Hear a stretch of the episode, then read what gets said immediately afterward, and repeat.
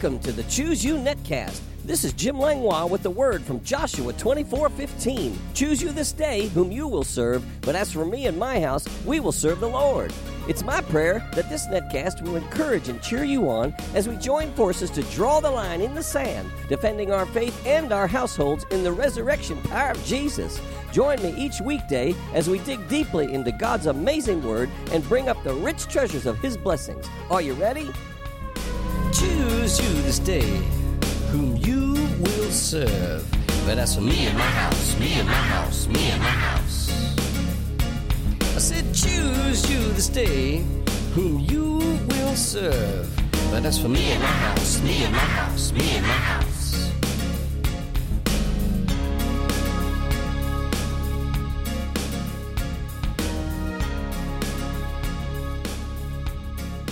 Good morning, Net World, and thank you for tuning in. We're continuing in our series titled The Family Bible Revolution, an end-time message for His generational blessing. We're continuing in the fourth essential of the Family Bible Revolution being generational. And we left off yesterday talking that Jesus is the seed, Jesus is the Word, therefore the Word is the seed. Let's read Matthew 12:46 through 50 again. While He was still talking to the multitudes, behold, His mother and brothers stood outside, seeking to speak with Him. Then one said to Him, Look, your mother and your brothers are standing outside, seeking to speak with you. But He answered and said to the one who told Him, Who is my mother and who are my brothers? And He stretched out His hand toward His disciples and said, Here are my mother and my brothers. For whoever does the will of my Father in heaven is my brother and my sister and mother. 1 Peter 1:23 says that we've been born again of the Word. Therefore, we are of the seed of Christ. We're the spiritual seed. We are family by a spiritual bloodline. This is why Joseph could not have been Jesus' father. We are literally the children and family of God.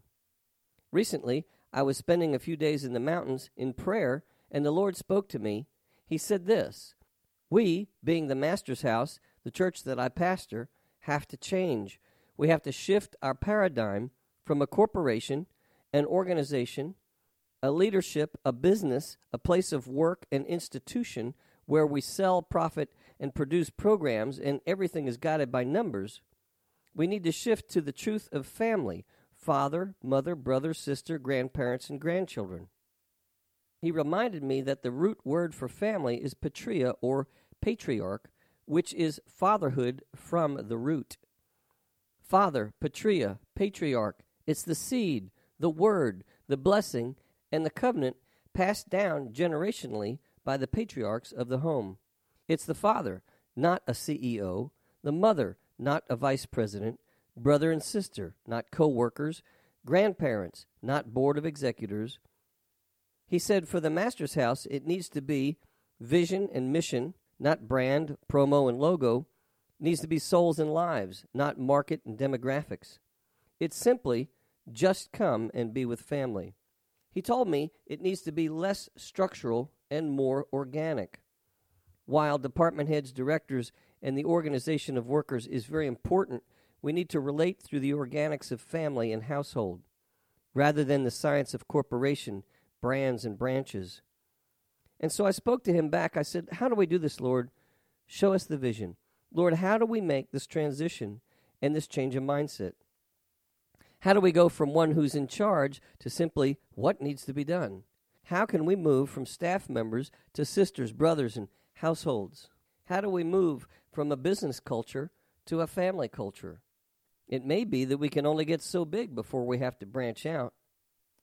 Then the Lord spoke. He says, It's not by the natural seed, but by the spiritual seed of Christ, and this can only be done in Christ. He said it was a culture of blessing. It's authority through relationship and not position. And then he told me, remember your vision statement. And I did. It says, we are building the family of God through worship, relationship, and service. What a reminder to me that I was in the will of God concerning the vision of the church. And this brings us to the last essential, the final essential of Family Bible worship. Let me remind you the five again. The five essentials for the Family Bible Revolution are as follows. One, family worship. It's the focus of God's Word being presented and discussed in the household on a regular basis. Two, its authority, which establishes the responsibility, respect, and the honor. Third, appointed and anointed, which speaks of calling, gifting, and the God-given ability to fulfill that call. Fourth, generational, which speaks of the strength and energy of the young, and the wisdom and the fortitude of the old, together. And finally, fifth, church worship, which speaks of the importance of the Sabbath and our gathering unto Him in the beauty of holiness. So with this fifth essential, being church worship, we're talking about the corporate assembly. However, the term corporate assembly is never mentioned in the Bible. But we do have some other terms. The first would be the assembly of the congregation, which means all or the whole, and it mentions it in Numbers chapter 1, verses 17 through 19. It says, "Then Moses and Aaron took these men who had been mentioned by name, and they assembled all the congregation together on the first day of the second month, and they recited their ancestry by families, by their fathers' houses, according to the number of names from 20 years old and above, each one individually. As the Lord commanded Moses, so he numbered them in the wilderness of Sinai." So we see, instead of it saying corporate assembly, it's called the assembly of the congregation. Joshua 18:1 says it this way, "Now the whole congregation of the children of Israel assembled together at Shiloh and set up the tabernacle of meeting there, and the land was subdued before them." So we see it's called the tabernacle of meeting, the whole congregation together. 1 Chronicles 28:8 calls it the assembly of the Lord. Psalm 111 verse 1 says, "The assembly of the upright." Psalm 149 verse 1 says, "The assembly of saints." Hebrews 10:25 says it this way, "Not forsaking the assembling of ourselves together, as the manner of some, but exhorting one another, and so much the more as you see the day approaching." So Hebrews says it's the assembly of ourselves. And then Acts calls it the assembly of the church. Acts 11:25 through 26, "Then Barnabas departed for Tarsus to seek Saul. And when he had found him, he brought him to Antioch. And so it was, for that a whole year they assembled with the church, and taught a great many people. And the disciples were first called Christians in Antioch." So the word corporate is not in the Bible. Why? Because we're a living body, not a corporation or a business. Romans 12:5 says, "So we, being many, are one body in Christ, and individually members of one another." We're not a corporation. We are a family by a spiritual bloodline. Just think of it. The disciples never sought the world for advice on how to manage the church. We started with family worship, went through authority, appointed and anointed, generational, and now we're at church worship. It talks of being in the temple. It speaks of on the Sabbath. It talks about in the beauty of holiness in 1 Chronicles chapter 16. It means we're praying together, worshiping together, learning the Word together. It's where the manifestation of the Spirit comes and speaks to us through the gifts of the Spirit. It's the point where people bring their gifts to the Lord. It's where we have communion, water baptism, and marriage. It's where we serve and we tithe and we give offerings. For us, we call it attending church on Sunday. But the Word says that it's called the Sabbath. Mark chapter 2, verse 27 says, "And he said to them, the Sabbath was made for man, and not man for the Sabbath." God says the Sabbath was made for us, not us for the Sabbath. God rested, and He instructed us to do the same. The word Sabbath means to rest or to lay aside labor, letting go, letting alone, and to settle down. Now, the New Testament talks about this rest of faith in comparison to the seventh day. Hebrews 4, verses 1 through 2, it says, "Therefore, since a promise remains of entering his rest, let us fear, lest any of you seem to have come short of it. For indeed the gospel was preached to us as well as to them, but the word which they heard did not profit them, not being mixed with faith in those who heard it."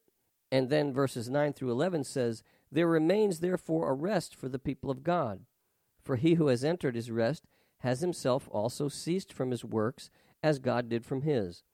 Let us labor therefore to enter into that rest, lest any man fall after the same example of unbelief." You see, faith rests, and the opposite of rest is burden. Burden means hardship, anxiety, and distress. There are many reasons for the Sabbath, and I like what Perry Stone writes. He says, "With today's fast food restaurants and busy schedules, home cooking is becoming a lost art. Now, on the average Sabbath, Mom and Dad exit the front door, the kids head out the back door, and the neighbor pops in to say hello through the side door. In America, the Sabbath day has become just another day of the week to work, clean house, shop, and perform routine activities. Perhaps this is why Americans remain tired, guzzling energy drinks, and experiences stress-related illnesses. We are breaking God's commandment to rest on the seventh day. We are working 7 days a week. The feasts provided special seasons to cease from work, but the Sabbath provides 1 day a week to just chill out and enjoy a word from the Lord in His house." I do not believe the Sabbath is legalism. The Greek word for church is ecclesia, which actually means the assembly. It's the assembly of the saints. Like Hebrews 10:25 says, "Do not forsake the assembling of ourselves together."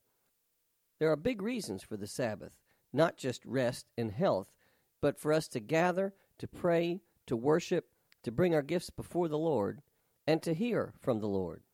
I like the story in Luke chapter 10, verses 41 through 42, about Mary and Martha. It's when Martha was so concerned that Mary wasn't doing any work to get ready for dinner. And Jesus answered and said to her, "Martha, Martha, you are worried and troubled about many things, but one thing is needed, and Mary has chosen that good part, which will not be taken away from her." Yes, it's very, very important that we gather unto the Lord. And there is a term that describes our meeting together. It's called "in the beauty of holiness." Psalm 96, 7 through 9. "Give to the Lord, O families of the peoples. Give to the Lord glory and strength. Give to the Lord the glory due his name. Bring an offering and come into his courts. O worship the Lord in the beauty of holiness. Tremble before him, all the earth." This word beauty means honor, splendor, majesty, glory, array, attire, holy adornment of public worship, and holiness means sacredness, consecrated, dedicated, and set apart.